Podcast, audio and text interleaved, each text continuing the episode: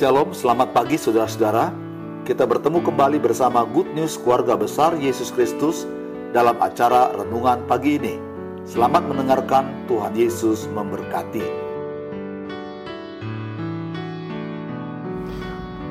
Shalom, selamat pagi semuanya. Kembali bersama saya, Robi Handoko, dalam acara Renungan Pagi pada hari ini. Senang dapat menjumpai Anda, semua para pendengar setiap podcast di mana pun Anda berada. 5 menit ke depan, saya akan bicara renungan dengan tema kualitas hati. Saudara yang dikasih Tuhan, jangan enteng dengan kualitas hati. Karena hati itu menentukan, saudara. Dari situ sumber kehidupan mengalir. Hati yang sudah keras, sudah bebal, waduh, udah sangat susah loh saudara. Karena Tuhan juga ketemu dengan orang seperti ini juga sulit loh saudara. Sering saya dapati kalau kita mau doakan juga sangat sulit dengan orang seperti ini. Jadi, mari hari ini kita bangun memiliki punya kualitas hati yang baik. Karena Amsal 4 ayat 23 berkata, Jagalah hatimu dalam segala penuh kewaspadaan, dari situlah terpancar seluruh kehidupan kita. Bagaimana saudara kita bisa melihat kualitas hati kita? Seperti apa? Kan kalau kita mau beli suatu barang, kita bisa tahu kualitas barang tersebut bagus atau tidak. Barang KW atau barang asli, betul nggak saudara? Kalau hati di dalam di dalam ini, bagaimana cara melihatnya? Bisa saudara. Ujian kualitas hati seseorang dapat diuji. Caranya bagaimana? Ada beberapa hal yang ingin saya sampaikan pada pagi hari ini. Yang pertama, kalau saudara mau lihat hati saudara baik atau tidak, yang pertama adalah bisa gak kita bekerja sama? Bisa gak kita berinteraksi dengan orang yang berbeda dengan kita? Nah, yang belum kita kenal yang berbeda dengan kita, itu sangat menentukan. Karena hati yang keras, hati yang tidak mau belajar, sulit untuk bekerja sama. Orang yang punya hati yang mudah dibentuk, punya kualitas hati yang baik. Gampang bekerja sama, karena orang yang berbeda seperti apa pun, termasuk dengan orang yang sulit pun, dia dapat bekerja sama dengan orang lain. Dia tahu kualitas hatinya baik. Itulah kalau kita mau tahu kualitas hati kita. Coba tes seberapa kita mampu berinteraksi dengan orang lain. Adakah kita gampang bereaksi? Ketika hanya sedikit saja dengan orang yang bekerja sama dengan kita, melemparkan kata-kata yang kita nggak suka, kita bereaksi dengan luar biasa. Overreaction Apakah kita seperti itu? Dari situ kelihatan seperti apa kualitas hati kita, saudara. Nah, yang kedua, ujian hati kita adalah seberapa kita puas dengan apa yang Tuhan berikan dalam hidup kita.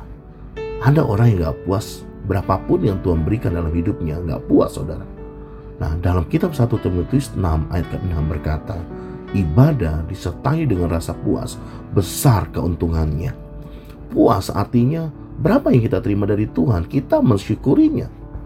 Kita sering merasa tidak cukup atas apa yang ada pada kita. Kita harus bersyukurlah untuk masa-masa sulit, saudara. Di masa sukar pandemik ini, karena di situlah masa kita bertumbuh. Karena orang yang bersyukur selalu menghiasi wajah mereka dengan senyuman, dengan hati penuh rasa syukur. Yuk, mari kita tersenyum bukan saja merupakan kebajikan terbesar saudara, melainkan merupakan pula induk segala kebajikan yang lain. Karena orang yang sering mengeluh, komplain, mudah menyerah, orang seperti ini nggak memiliki kualitas hati yang baik saudara. Pagi ini, kita mau belajar memiliki hati yang baik, yaitu rasa cukup. Itulah ujian yang kedua saudara.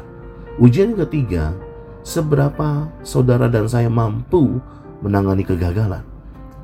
Setiap orang kan hidup ada yang gak berhasil. Semua kita pasti mengalami kegagalan hidup, saudara. Betul tidak? Bagaimana kita menangani kegagalan? Bisa gak kita bisa melihat itu bagian dalam hidup kita yang harus kita lewati sebagai dinamika kehidupan yang perlu kita lewati. Dan kita tangani kegagalan dengan baik karena hati kita baik. Lama-lama karena kita berhasil menangani kegagalan dengan baik, kita memiliki kualitas hati yang baik juga.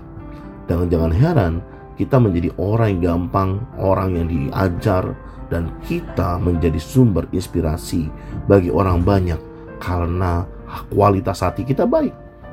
Anggaplah kegagalan adalah pendorong dalam hidup kita. Sebuah pakar William Batty mengatakan, yang terpenting di dunia ini bukanlah mengumpulkan keuntungan-keuntungan. Ini mudah saja. Yang penting apakah keuntungan dari kegagalan yang kita derita.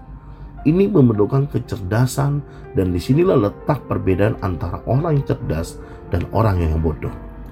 Setiap kegagalan yang menimpa seseorang, maka mau tidak mau manusia dipaksa untuk berpikir. Tinggal kita mampu atau tidak menarik kemanfaatan dari gagalnya usaha kita itu. Saya pernah gagal, Anda pernah gagal. Karena orang-orang besar yang terkenal bukanlah tidak mengalami kegagalan, saudara. Tetapi mereka menjadi besar karena setiap saat jatuh bangun berkali-kali.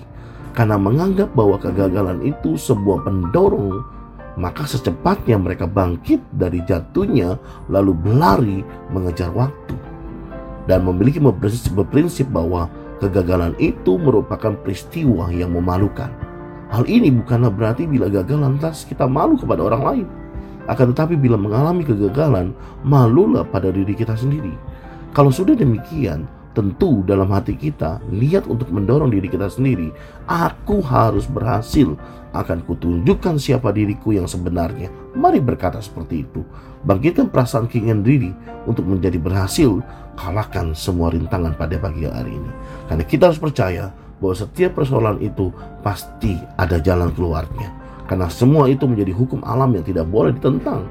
Bila hari ini mengalami kegagalan, pasti hari esok kita menjumpai keberhasilan. Amin saudara. Karena sesungguhnya sesudah kesulitan itu ada kemudahan. Hal itu yang berlaku bagi kita saudara. Nah berikutnya tes dari kualitas hati yang baik adalah seberapa mampu saudara dan saya menerima teguran dan kritikan nasihat. Ini yang terakhir, saudara. Gak semua orang, gak gak semua orang bisa dinasihati. Tidak berarti dia lebih mudah dari kita. Kadang-kadang yang lebih muda juga nggak bisa dinasihati. Atau orang tua lebih mudah dinasihati daripada orang muda. Seberapa mampu kita ditegur? Ada banyak orang sulit ditegur, saudara. Oleh orang tuanya, oleh pendetanya, oleh pemimpinnya, oleh gembalanya. Gak gampang ditegur gak gampang dinasihatin. Tanpa disadari, orang yang sulit ditegur, sulit dinasihati, hatinya menjadi keras. Hatinya lama-lama membatu. Pagi ini mari kita belajar untuk menjaga kualitas hati kita masing-masing. Empat hal itulah ujian di dalam hati kita, saudara. Yang pertama, mampukah kita bekerja sama dan berinteraksi dengan orang lain yang kita nggak kenal? Yang kedua, mampukah kita bisa merasa puas dan cukup yang ketiga, mampukah kita menangani kegagalan? Dan yang keempat adalah mampukah kita menangani kritikan? Empat hal ini kalau ada dalam hati kita dan kalau kita bisa melewatinya, kualitas hatimu luar biasa. Sampai jumpa di renungan selanjutnya bersama dengan hamba Tuhan yang lain dan never give up and God bless you all. Terima kasih saudara sudah bergabung bersama keluarga besar GSJ Yesus Kristus Sampai jumpa, Tuhan memberkati.